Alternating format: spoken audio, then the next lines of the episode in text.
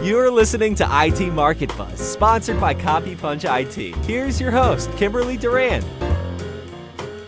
Getting more in depth with your book. Your book is fantastic. I love it. It's full of great ideas. I highly recommend it. It's titled How to Create an Unstoppable Marketing and Sales Machine. We'll put a link to it on the show notes. So um, you have in there this this concept, fusion marketing. Can you talk about what that is?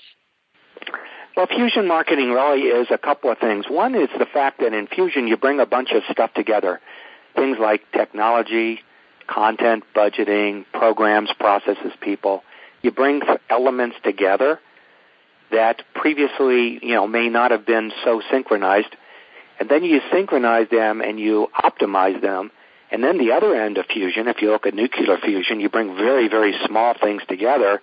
They create a massive explosion that's greater than the the the parts, or what is it says the sum the the total is greater than the sum of the parts. That's what synergy is. So fusion is just another way to say synergy in a more powerful way, bringing all of these things together, and that's what we we teach companies how to do, or we do for them if they choose to outsource it. Let's talk about the the elements of the fusion marketing. You said there's people and technology. Yep programs, you know, what marketing, specific marketing programs are you going to execute against? The processes, which would be how you uh, do it. We talked about that before, the end-to-end marketing and sales process, what steps you go through and how you execute those steps. You know, the budget is another one, how much money you spend on various elements of your marketing and sales programs. And those together can create very good results or they could create mediocre results. We put them together so that they create better results than if you don't optimize and synch- synchronize them. Mm-hmm. So, Chris, can you tell me some examples of the successes that you've you've seen happen? I'll give you one example. Uh, by applying the principles that I've been talking about, and certainly are, are on, on my book, uh, with one company, this is a smaller software company that was competing with giants and I've faced that in my career. Like I said, I've worked for some really large companies, but I've also looked for some small and medium-sized companies that are challenging the larger companies, and I like that because the challenge is greater. And uh, mm-hmm. the the uh, the challenge is greater, but the rewards are great when you can succeed. So at this mm-hmm. one company, and it was uh, less than a ten million dollar company, in a period of two years, we were able to triple the lead flow. I mean, three times as many leads going to the sales reps. So the good thing, the best part was at the same budget. So we wow. took their cost per lead and reduced it uh, uh, hugely down to a third of what it was. At the same time, we took this company, and this is another concept. I'm always talking about building the database, building your communication, building your universe. We took the mm-hmm. database from about 15,000 people contacts to 120,000 and the reason that this is important is now I can talk to those 120,000 at no cost. I don't have to pay to talk to them because they're on my email subscriber list. We also got them tons of industry recognition.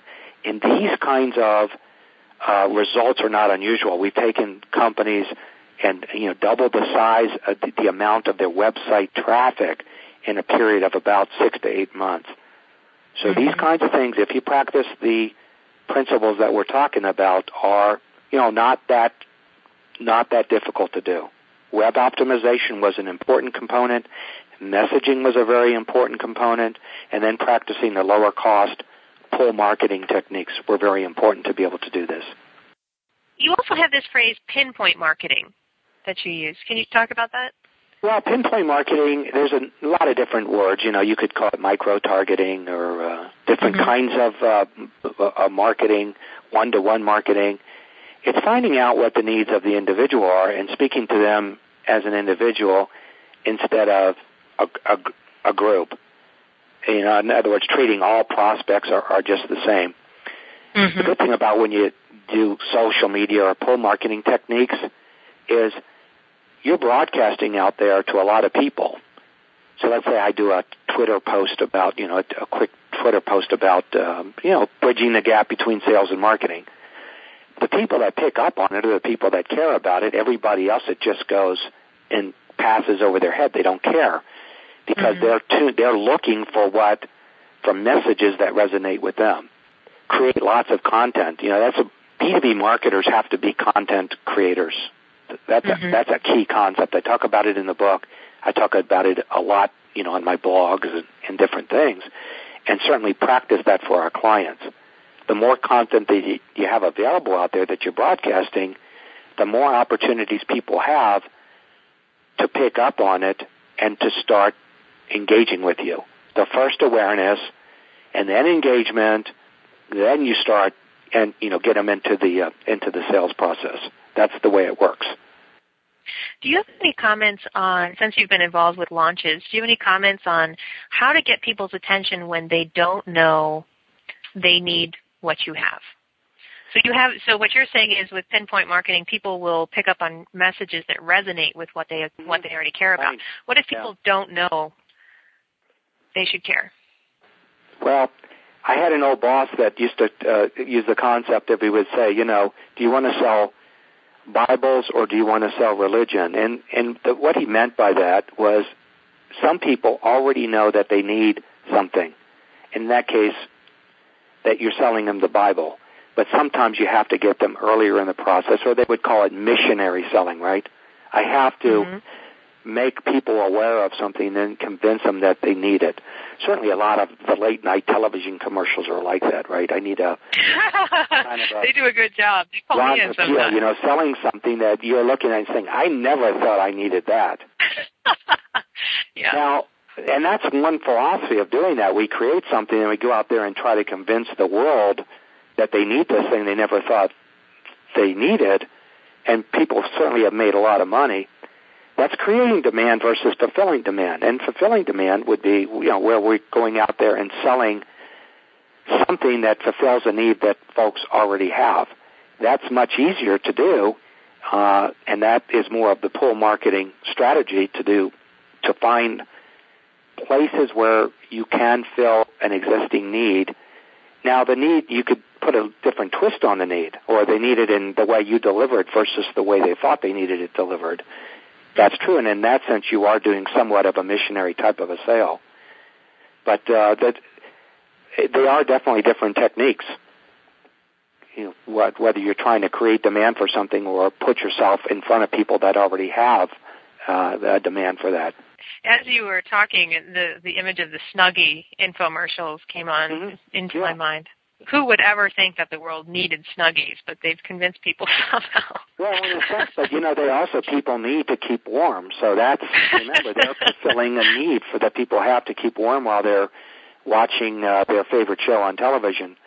Uh-huh. So that's a different way. So they're not creating, you know, demand for to keep warm. They're creating demand related to a, a specific way to do it and that, and you know what, that that comes to the point though of really understanding your marketplace, uh-huh. understanding exactly what your unique differentiation is, and who would buy what you have to sell and why, what, how it benefits them.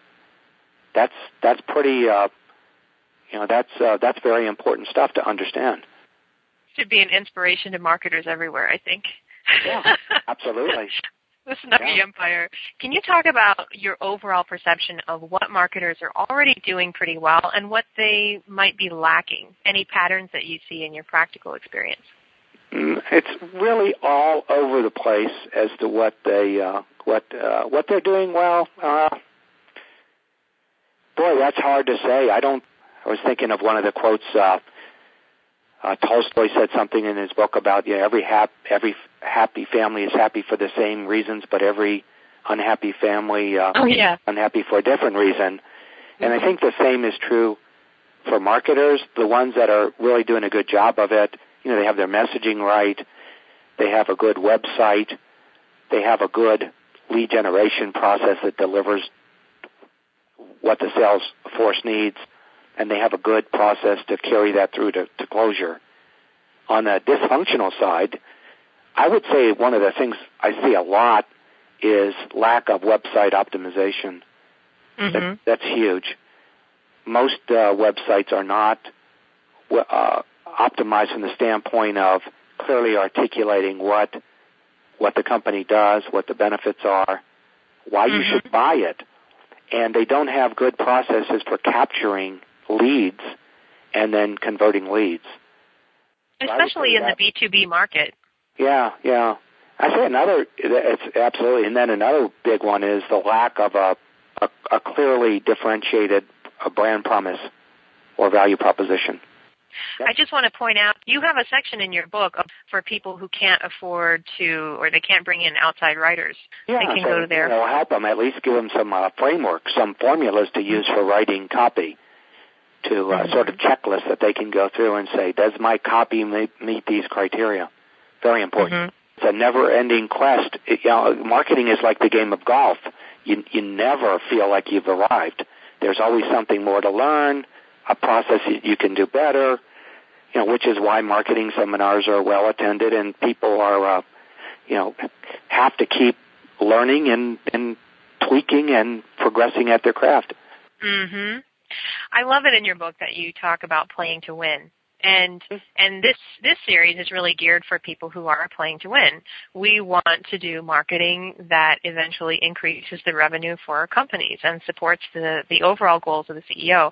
People who are not playing to win or playing what was your phrase playing not to lose Right. is that yeah that Yeah. that this is not going to matter for them. But And why not? I mean, it makes uh, makes uh, makes life more fun when you go to work and uh, feel like you have a chance to be successful. I wanted to touch on you encourage marketers to be more paranoid. Can you talk about some things they should be more paranoid about? Well, I think the, the what I would be paranoid always about is you know what my competition is doing. Are they getting to the market with a better message than I have? Are they being more aggressive than I am in reaching out to uh, the prospect universe? Are they doing a better job of social media or pull marketing strategies than my company? All of these things, which they can come up in uh, and blindside you if you're. It's basically, uh, I guess, the message is not to be complacent or feel like you've you've got got it figured out because you're doing okay. A lot Mhm. of companies, particularly in the technology area where I came from, yeah, I was a executive in the software industry for many many years. C- companies come out of left field, they leapfrog your technology, they they just um, they do things in a unique way, and and you're and you're saying what what hit me there? You know why aren't why are our sales down and and so forth. So staying on top of things and learning about your craft, being a being a marketer, be a marketer that understands the newest technologies, social media, pull marketing, blogging, these kinds of things. It's part of the world we live in today. So you might as well stay on top of your game. Do you find that marketers have a good way of staying on top of what their competitors are doing? Are they so are they really not paranoid enough about that? Uh, I think a lot of them are not paranoid about it. That's one part of your question. The second part is it's pretty easy to stay on top of what people are doing. You can do a Google alert, subscribe to your competitors' blogs, follow them on Twitter, and fi- find all kinds of information about them. I, I think you I think you can uh, uh, do a pretty good job of staying on top of the competition. It's not that hard. It's technology makes it a lot easier. You don't have to do the Mhm. industrial spy kind of thing to figure out what your competitor. okay. I, I also want to throw out there for people that you do have a great chapter on channel marketing for people who are interested in that topic. It's, uh, it includes seven lessons for working within a channel. Uh, and then let's jump to what you're working on now. So over at Fusion Marketing Partners, you have a webinar series coming out. Yes, our webinar series is about emerging trends in uh, in uh, B2B marketing and sales, and it's basically uh, built around four things that we believe you have to be really good at to have a first-class marketing and sales organization. And so it's a four-part series. We've invited in several uh, top experts on these subjects. The first one, I think it's September 8th, if I'm not mistaken. I'm going to talk about branding and positioning, how to create a unique and defensible brand promise, and how to create a messaging platform that flows from that brand promise. And then we're going to talk about website optimization, which is a huge topic and a huge Mm-hmm. way to get more effectiveness in your marketing organization. The third of the series we'll talk about social media and pull marketing. I've been talking about how important they are, but this webinar is going to discuss exactly what you need to do and not do, not waste your time doing to get real results because a lot of the social media stuff, people are out there doing things that just don't have much impact and likewise they're not doing the things that could get them positive impact. So we're going to talk about that. And then the final one, kind of the wrap up session, we're going to talk about sales enablement. And that goes back to what we were talking about bridging the gap between marketing and sales. Mm-hmm. What sales can do after the handoff from marketing to make sure that they get the best value out of everything marketing has produced. And when we talk about value, we're talking about how to make sure that these leads turn into revenue. And so uh, we've got a couple really top-notch speakers on that one. So uh, I don't have a link yet because we haven't posted it yet, but the uh, details of the uh, seminar will be up uh, at our fusionmarketingpartners.com website. Again, uh, fusionmarketingpartners.com the website will have information uh, any day now about the uh, webinar okay. series, and you can go up, sign for one, one uh, or all four of them. And if uh, you're listening to this after the webinar series, because I know that you do a great job, Kimberly, of keeping the content alive. If you're hearing it afterwards, I'm sure we'll have a link of the webcast. Mm-hmm. Yeah, and we'll put a link in the show notes so people can find it. So you have um, you've written four books, is that right? That's correct. Can you give me a, a quick overview of, of what you've written about? Well, it's always been about marketing. It's been about technology and marketing. Starting my first one was about direct marketing, and then one, the second one was called the Master Marketer, and then one called Virtual Marketing: The Battle for the Customer's Mind. But the fourth one, the How to Create an Unstoppable Marketing and Sales Machine, the one that was just we published this one uh, last November this book, I think, is the one that has the overall best, uh, and it's up to date. So when people say, "Hey, should we go buy your other book?" I say, "No, don't bother because you're going to get most of the information in the last book, and it's up to date." The the one before that was published back in 2001, and boy, the marketing world has changed a lot in just the last mm-hmm. uh, eight or nine years. So just stick with the last one. yeah, and that's available on Amazon. We'll put a link to that too. I, I have a few more minutes with you. Can I ask you, what are some of the changes that you've noticed in the B2B market, say over the past 10 years? What used to work that really doesn't work now?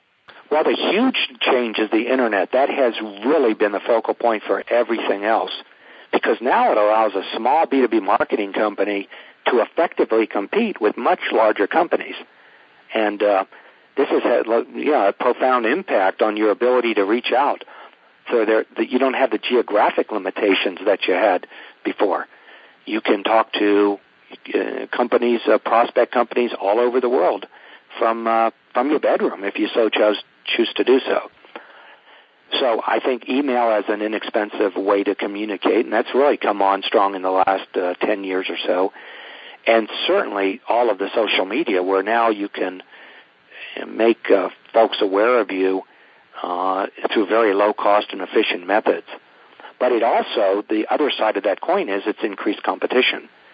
So no one can rest on their laurels. It's uh, it's kind of even the playing field somewhat because now the smaller companies can do things in a low cost way to compete with the with the bigger players. Do you have any comments specifically for the software industry, how their marketing has changed?